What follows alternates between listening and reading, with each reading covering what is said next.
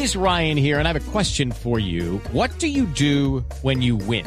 Like, are you a fist pumper? a woohooer, a hand clapper, a high fiver. I kind of like the high five, but if you want to hone in on those winning moves, check out Chumba Casino. At ChumbaCasino.com, choose from hundreds of social casino style games for your chance to redeem serious cash prizes. There are new game releases weekly, plus free daily bonuses. So don't wait. Start having the most fun ever at ChumbaCasino.com. No purchase necessary. BGW. Void were prohibited by law. See terms and conditions. 18 plus.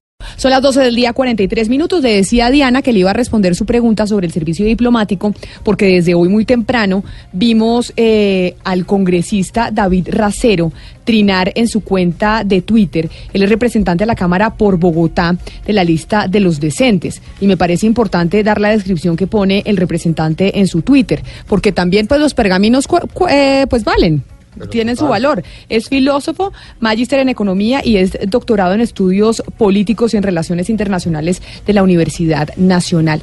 Y el representante Racero ha hecho un recuento sobre los nombramientos en la Cancillería por parte del presidente Iván Duque. Son tantos, ha hecho 26 puntos, que obviamente no los podemos leer todos, pero sí vamos a hablar con él precisamente de esa investigación que ha venido realizando y publicando desde muy temprano. Representante Racero, bienvenido a Mañanas Blue, gracias por acompañarnos.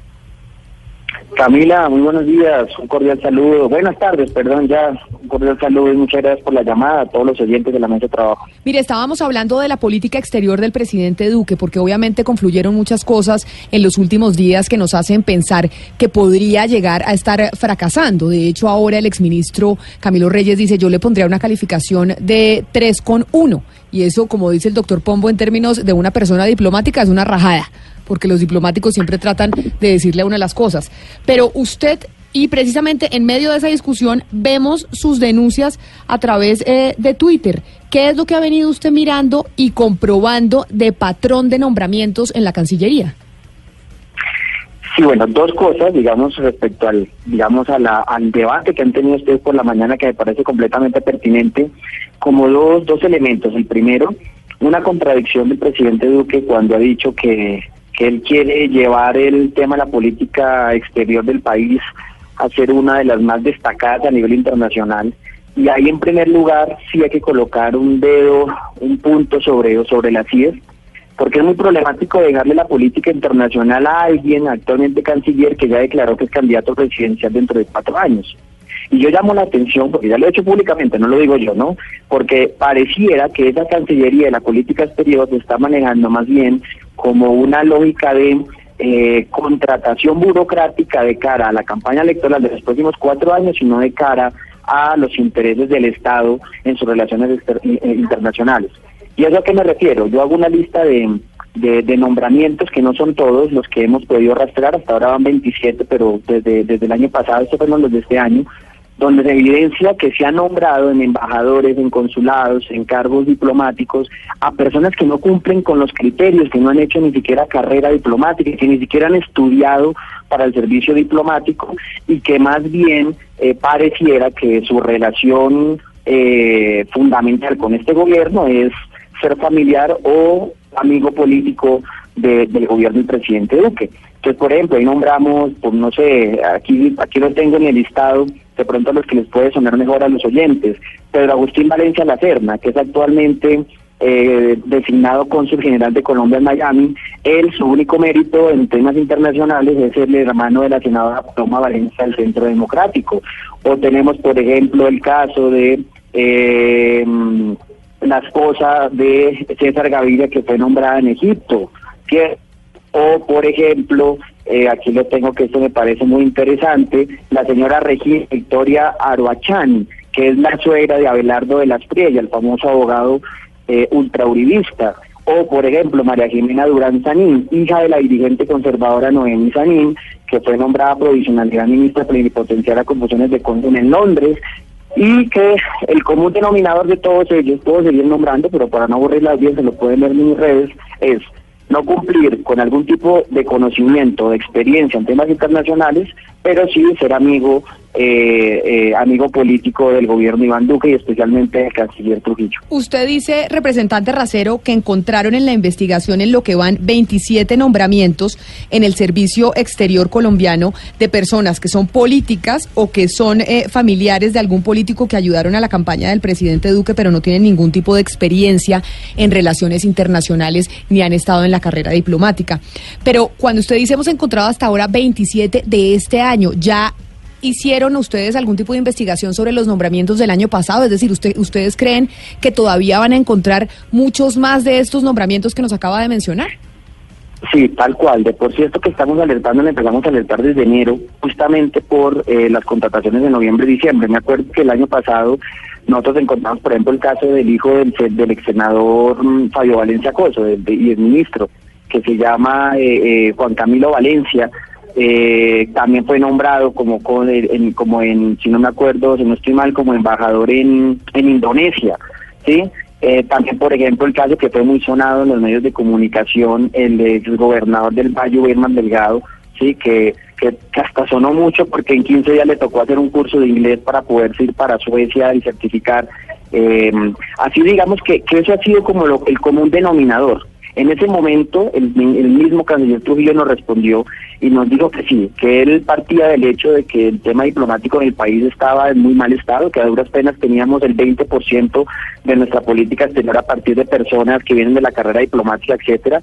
Yo hago un paréntesis, estamos hablando que en países del primer mundo entre el 80 y el 100% hacen parte de la carrera diplomática y, no, para no ir tan lejos, países como Brasil o Uruguay manejan como política exterior casi el 70-75% de sus embajadores, cónsules, etcétera, vienen vienen haciendo la tarea diplomática de años, van más allá de los gobiernos de turno, esa es una política internacional seria. Eh, y aquí no lo vemos. aquí sigue manejándose el tema de los embajadores y los cónsules como un tema de, eh, de premiación política, de acuerdos políticos, eh, lo que hemos llamado mermelada en términos generales. No hay criterios idóneos técnicos, sino criterios más bien voy a decirle esos términos politiqueros. Eh, representante Racero, cuando usted menciona en sus trinos que algunos eh, de, algunos de los nombramientos se hacen por provisionalidad, en este caso es entendería uno que es porque el concurso fue demandado o fue porque no se hizo, porque la provisionalidad en el Estado se cubre es cuando la gente que ha salido por curso por concurso no puede eh, cumplir el cargo, o sea, no lo pueden nombrar en el cargo todavía o ya sea porque se demandó o porque el concurso no se ha hecho. En este caso, en Cancillería, ¿qué pasa? Sí, porque no se ha hecho. La provisionalidad es una figura que pueden utilizar eh, los, los ordenadores de gasto para nombrar a personas de este tipo, digamos, en cargos de planta, que es lo que llamamos comúnmente, sin acudir necesariamente a la planta que ya tienen en la, en la institución. ¿sí? Eh, y eso hay que mirarlo con ojo, con detalle, con detalle porque según nuestra normatividad, nuestra ley, solamente se puede nombrar en cargos de provisionalidad a personas externas de la institución si dentro de las personas que ya están vinculadas no hay ninguna que cumpla los requisitos para el cargo para el cargo que está en mención. Eso sí lo queremos mirar. Yo particularmente eh, ayer radiqué una denuncia eh, que quiero que nos investiguen y sobre todo ante la Procuraduría de los entes de control que, que se pueda certificar que realmente esas personas nombradas en provisionalidad externas a la institución fueron nombradas porque justamente no había alguien que, que pudiera suplir ese cargo. Yo quiero plantear que ya hay antecedentes. Hemos tenido antecedentes desde, sobre todo en el gobierno anterior, donde varios cónsules, por ejemplo, el nombrado Calero, me acuerdo mucho, en Estados Unidos, eh, a él se le retiró el cargo porque justamente se comprobó en una tutela que hicieron, una demanda que hicieron, perdón, que al cargo al que ocupó habían personas de planta que pudieran haberlo ocupado. Así que hay que mirar con detalle porque toca ver si esa provisionalidad se está dando en, términos legales o, se está pasando por encima de, de justamente personas que puedan haberlo cumplido dentro de la institución. Pues representante, queríamos hablar con usted precisamente sobre esas denuncias, saber qué era lo que habían investigado y lo que habían encontrado. ¿Y usted cree específicamente que la crisis que estamos viviendo, o por lo menos algunos calificarán de crisis, otros no, pero cree que lo que estamos viviendo en este momento en términos de relaciones internacionales pasa por esos nombramientos, que entre otras estamos nombrando gente que no es, que no es idónea para los cargos? Sí, yo, yo creo que sí. Eh, al principio de mi intervención dije que yo tengo como dos argumentos al respecto. El primero sí es ese, de que nuestra política exterior está siendo mal manejada.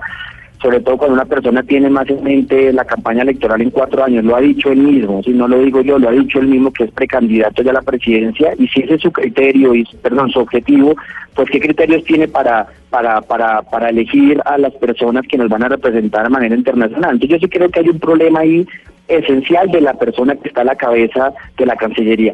Pero en segundo, también creo que eso hace parte de la responsabilidad del presidente Duque. Yo, yo veo que hay un exceso de querer protagonizar, eh, ser un líder regional del presidente Duque, lo quiere hacer con el Grupo de Lima, ahora con el tema de Prosur, o sea, digamos, él quiere ser un referente geopolítico, sobre todo en nuestra región, pero es que eso no se hace simplemente de hacer reuniones o de tomarse la foto. En geopolítica internacional, tú eres líder si muestras fuerza, y la fuerza es militar o económica, no hay de otra. Y en este momento Colombia no tiene esas dos condiciones para, para poder asumir un liderazgo más allá simplemente de, de ser un convocante, de llevar el acta, de tomarse la foto. A nivel militar hoy sabemos eh, lo peligroso que puede ser una confrontación con Venezuela porque ellos nos llevan años luz en, capacidad militar, en aviones, etcétera, eh, para poder asumir una guerra internacional. Y en términos económicos, pues también es que estemos muy fuertes eh, en la región. Entonces yo creo que hay un exceso de protagonismo del presidente Duque, pero que no se están causando bien. Y, creo que por eso hay dos, dos herramientas que tenemos que, mirar con cuidado. El protagonismo de Duque si se está llevando bien y sobre todo el mismo canciller Trujillo eh, en sus en sus en su accionar. Representante David Racero, gracias por haber hablado de su denuncia aquí en Mañanas Blue. Cuando tenga claro su investigación, que ya sabemos que la está adelantando sobre el servicio, sobre la provisionalidad y sobre el concurso para los cargos diplomáticos, aquí estamos listos para que nos la cuente. Camila, muchas gracias. Serán los primeros en contactar. Esperemos que respuesta nos den los centros de control. Claro que sí. Feliz tarde, 12 del día, 54 minutos.